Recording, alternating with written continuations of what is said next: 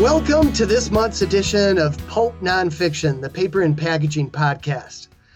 I'm Greg Johnson with Sustana Fiber, and as always, I'm happy to be joined by my co-host, Doctor Marta Pazos. Hi, Greg. So, Marta, did you know that besides his technical genius as a co-founder of Apple, the late Steve Jobs was also a brilliant marketer and a big believer in the power of packaging? Jobs once said that packaging can be theater. It can create a story. That's why we couldn't be more excited about our guest today, Vicki Strull, an internationally known packaging design strategist and branding expert based in Atlanta. Vicki has collaborated with some of the biggest brands in the food and beverage space, from Chick-fil-A to Hershey's and Smucker's, as well as for companies including Coppertone, Kodak, and Disney. During our chat today, Vicki will share some fascinating insights about how today's most successful brands are using their packaging to tell stories that not only promote their products, but also promote sustainability too. Vicki, it's great to see you, and thank you for visiting with us today. Oh, thank you so much for having me, and it's a pleasure to talk to you and Marta today. Thanks, Greg. No, it's our pleasure. Well, Vicki, let's get started. Many numerologists believe that the number eight has many positive attributes. And on your website's homepage, the number eight signifies a consumer's average attention span. How does packaging design help brands to break through the clutter and get consumers' attention to get them to buy the product? Um, it's really funny because that is the opening of the of the site, and it's a scratch off, and then it counts down from eight. So it's a really fun interaction to get people to understand how quickly or slowly that feels. You know, I don't know if it's real or if it's a myth, but I had read that our attention span is eight seconds, and it's less than a goldfish.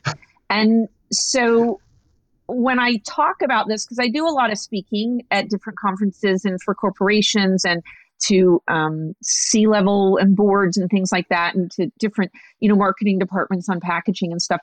And one of the things that I talk about is the attention span. And when I talk about it, it's always good to have a metaphor. And so I always say that the attention span of a goldfish is nine seconds and the attention span of a horse is seven, and we're somewhere between that. Back in the late nineties, the average grocery store in the U S had about seven thousand uh, products, S K Us. And today, I understand that's about forty or fifty thousand. So I kind of feel like unless you come into the store with a list, you know, you're kind of looking here, there, and everywhere. And, and that's got to be a challenge for brands, right, in terms of that package kind of arresting the consumer's eyes and say, hey, pay attention to me. It's overwhelming.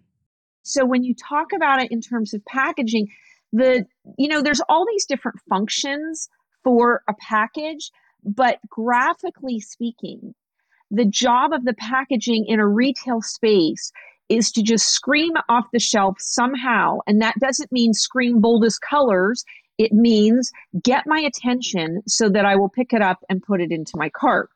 So when I'm designing packaging, if I know that in mind and I'm thinking about attention span and I'm thinking about, is this a new brand? Is this a new product? Or is it a refresh? Is it a product that people are familiar with, or is it something they're not familiar with? You have to keep all of that time in mind, which is why the eight seconds comes into play. But in reality, it could be a range of things. What I'm seeing on the shelf that's grabbing people's attention are these new, fresher, direct-to-consumer looking brands. And then the legacy brands like the P and G are trying to copy that kind of aesthetic to get that same customer to purchase it. But what's interesting, and I noticed this yesterday, I took a picture of it yesterday. I was in Sprouts yesterday and I was looking, I was going through the beverage aisle. And I don't know if you remember, but there was a product that came out um, two or three years ago called um, United Beverage. And the way that they did it, they were different flavors of beverages. And there were about twenty of them, and they were sold direct to consumer. And each one was a solid color with simple type, beautiful package, like just beautiful aesthetically, beautiful packaged together. Well, it was designed to be direct to consumer. And when you get that as a set, it's gorgeous. It won all kinds of awards and got all kinds of accolades. Well, I saw those packages on the shelf yesterday, but they're not all there. They Sprouts had like five of the S K Us. Well, when you see a blank, like to me, it's a blank, a very plain package on the shelf, not so enticing. Now I understand why some shelves look like an eighties acid house party. Little color clash for sure. Exactly, right? But now let's fast forward to today, and we're talking about packaging. And when you start to compare um, packaging and the experiences we have in real life with those that we have online. So just like, you know, this interaction that we're doing online, we're not actually sitting in a room together. But packaging is a media that we experience in real life. I love your touch of uh, matching the personality. I really think that that's where it comes, right? Like the fact that some consumers or some or certain applications screen for a certain design doesn't mean that applies to all of them, just mm-hmm. because it was successful for something. Yeah, for sure. I mean, it would be kind of like, okay, if the trendy colors are mixing orange with red, if if it if I have a product that's a um, a medical product that's going to people that are sixty and over, guess what? I'm not doing orange and red, whether it's trendy or not. It's the same thing. It's not arbitrary. It really just has to match what the what the brand is looking for. That's great. Well, in, in terms of experience, I know from an educational standpoint, Vicki, you, you majored in diplomatic history at Penn, and then um, in your postgraduate studies, uh, you you went to the Miami Ad School in Atlanta. So tell us a little bit about how your unique academic track um, has translated into such a successful career as, as being a packaging consultant. So um, it's a it's an unusual path for sure. I think you're you're hearing it on this podcast. I mean, I think that when you're a graphic designer, and I'm it, when I went to the Portfolio Center, which was then became Miami Ad School, um, I'm trained as a graphic designer. So I've designed logos, and I've designed brand identities, and I've designed packaging, and I've designed dishware. I mean, it's just it's a general. It's like a, a I'm a designer, okay? And that is what I would call um, really trained on the right side of my brain, the creativity side, you know, of the artistic side of the brain, and really understanding the aesthetics and the color palette and the typography and the grid and the composition, right? So there's that. But then thus far, until this point in time, the conversation we've been having is a much more strategic conversation. And I think that's part of my formative academic experience, those formative educational years that I had when I wasn't tracked to be a creative professional. And then there was a point in time when I was around twenty-one where I decided, no, I think I'm going to be a creative professional. Love it. I mean, you've got a whole, uh, a real, truly holistic view, I think, from from both the creativity side, the business side, like you just mentioned. And and I think it seems like a lot of brands are missing one of those two components. You know, they might have a great product, but they don't know how to position it. Or or they might have a great package, but let's face it, the product's not that good. And I like how you've kind of married both sides of the intellectual brain sphere, so to speak, um, to come up with a, a great comprehensive strategic sort of consultancy, if you will. Well, and I think that's why my clients hire me. I mean, I think that's what they're really looking for. And I think that's what makes me unique. That's what started the whole speaking thing, right? And the writing is because I was getting feedback that the skill set I have is highly unusual. To me, that was just, this is just how I work. Well, um, talking about uh, the science part, let's switch to creativity. Um, in his new book, uh, The Creative Act, A Way of Being, published in January twenty twenty-three, noted record producer Rick Rubin, who worked with musical stars like uh, Adele and Tom Petty and Black Sabbath, said that creativity is not a rare ability, but rather a fundamental aspect of being human. Do you agree with Rick Rubin, and how do you think this relates to packaging design? By the way, I bought that book because when I initially met you and you were talking to me about it, I have it. I haven't read it yet. So I and I love that quote, what he's saying, that it is, um, I don't know if it's intrinsically human, but part of being human. I believe that it is part of being human. I believe that anyone can be creative and everyone is creative. So there's times where I'll be somewhere and I present something and, and a client loves it. And, you know, you're in a room with twenty people. And then afterwards, someone comes up to you and says, oh, my God, I love the work that you're doing. I love the designs that you're doing. I don't have a creative bone in my body. And I always smile and say, well, I, I bet you do. But there's something very satisfying in us as humans when we create something. It's it, there's something very... Um, It is, it's satisfying. I mean, I know when I'm in a creative flow, there's something about that. If you've ever watched someone create, if you've ever seen somebody um, paint, I mean, it's almost like I look at the A I as a tool, just like a paintbrush. I mean, a paintbrush in my hand is different than a paintbrush in your hand, which is different than a paintbrush in Picasso's hand. Vicki, let's talk about a little bit about that process. I, I know we, we all know we live in a data-driven marketplace. But successful packaging is still as much an art as it is science.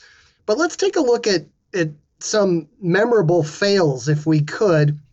What what what's an example of, of something that maybe we thought artistically and scientifically was great in terms of a t- package, yet consumers just didn't buy it?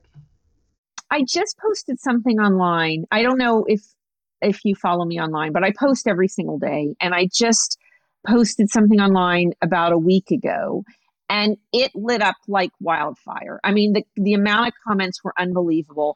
And it was something that I thought was a fail. And I would put it in this, when we were talking about the, the unboxing experience, something that I ordered online. So I don't know if you're familiar with a company called nuts dot com. But it's a nut, and it's really, it's kind of fun. And they have a handwritten logo, and they have these little, um, almost mascots that are dressed up like it's a, you know, a pistachio that's dressed up, or a peanut that's, that looks like a person. And they've added some, you know, stick figure lines to it. And I got it, and the colors are great. And um, the, the moments of truth online, I ordered from them, and I ordered some dried fruits, and um, I got it. And they're in these flexible pouches, um, which, you know, are, I mean, I always like renewable resources, just like you guys. So they're in these, but I get it. They're in these flexible pouches, and there's a tear notch. Okay. You know, when there's, it's got that little notch in it, and I go to tear it, and it won't tear. And then I pull it, and it starts to get that little rough thing. And I actually can't tear it, because then it's going to break the whole thing open, and it's got the resealable thing. So now I have to get my scissors. Well, I would call that a packaging fail. That's a that's a that's a fail, because I may not order from them again, because they're not recognizing that in their packaging. Like, that's a big problem. You know, sometimes you cut something open and it's not sealed properly, and then you can't reseal it, and then I have to stick it in a second Ziploc. I don't want to have to stick it in a second Ziploc. I bought it because I could reseal sure. it. Okay, so there's things like that. There's other times where you order something and Um, you know, it's this big, and it comes in a box that's, you know, bigger than a shoebox, and it's uh, an eye pencil or an eyeshadow or something very small. That's always terrible, because they're shipping air. And if you're into sustainability, you don't want them shipping air. And it's just a big waste of, of packaging. Um, so I think that there are some fails out there. I think what happens when we talk strategically is I don't know that all brands recognize those fails as impacting sales and repeat sales. And I think that's an important distinction to make. And I don't know that they have the metrics in place to measure that and to recognize the importance of their packaging on their sales. I, I think that's a, you know, I am right now having like so many epiphanies in a row, because one of the things that I am thinking is I'm like you. I, I really, I, if I have a bad experience with something that I can't open, and, and you know, I've spent um, already a minute or, or two trying to tear it apart just because I'm you know, just because I'm stubborn most of the times, right? Because the scissors are there. But, um, and, and then you still have to pull the scissors, and then the resealable uh, component, resealing component is no longer working. I'll probably, I probably will not buy that brand again. However, one thing that I am not helping the brand with is telling them, right? And most consumers, for a failure that they don't consider major, they will not submit a complaint. Well, and it's true. And even on something that you're going to tear open, if it didn't have the tear notch and it had the little icon with the scissors, I wouldn't have gotten annoyed because they communicated it false advertisement. But they duped me. They had the tear notch and it doesn't yeah. work. There was another there was another example that I saw. This was a really funny example, really cute. It was a Dutch company that was um, selling bicycles, and they were putting them in a in a corrugated bo- carton, corrugated box, and they were shipping them. Um, and the box was roughly the size of a flat screen T V. And and there was a large percentage of their boxes that were getting damaged. About twenty-five percent of their boxes were getting damaged, and they were getting the returns, even though maybe the product inside wasn't damaged. They would get the return, or maybe the product was damaged, but they had a high damage rate. So they took the box, and instead of restructuring it, they printed a flat screen T V on the outside of the box. Oh. So the shipping companies were much more delicate with that box because they thought it had a flat screen T V in it, and their damage rates went way down. That's kind of an, I oh, think that's, that's just that's ingenious. That's brilliant. I think that's pretty that's smart. Brilliant. It's a it's brilliant way to solve the problem in stage one. Now, if it hadn't worked, then they've got to restructure their box and their whole packaging strategy in terms of getting it there. But if they could just print that on it, it's brilliant. Sure. Well, and, and that leads me to my next question, Vicki. You know, it seems like everyone is scrutinizing packaging these days. People are taking a look at functionality, materiality, and of course, last but certainly not least, sustainability. Is a, is a package fiber-based? Is it recycled? Is it recyclable? Et cetera, et cetera. What do you see um, as far as consumer concerns being really important today, and, and how are some of your clients uh, addressing these issues? Um, I think that at this point in time, everyone is thinking about sustainability. I mean, people that are buying products, and I shouldn't say everyone, you know, maybe not everyone is, but I think by and large, most people are thinking about recycling, right? So they're thinking of, they may not use sustainability every day in their language, but most people at this point in time have a recycling bin and they want to recycle things. But for the three of us that are in this packaging ecosystem, there's so much more to sustainable packaging than end of life. It also has to do with how something is created. Well, Vicki, as we wrap up our conversation with you today, um, could you just tell us some things you do personally in your everyday life to help the environment? Yeah, I mean, you know, at the end of the day, I think the mantra reduce, reuse, recycle is still um, what people that are interested in, in sustainability are following. So, you know, for me personally, I don't use plasticware. I'm not using plastic cups.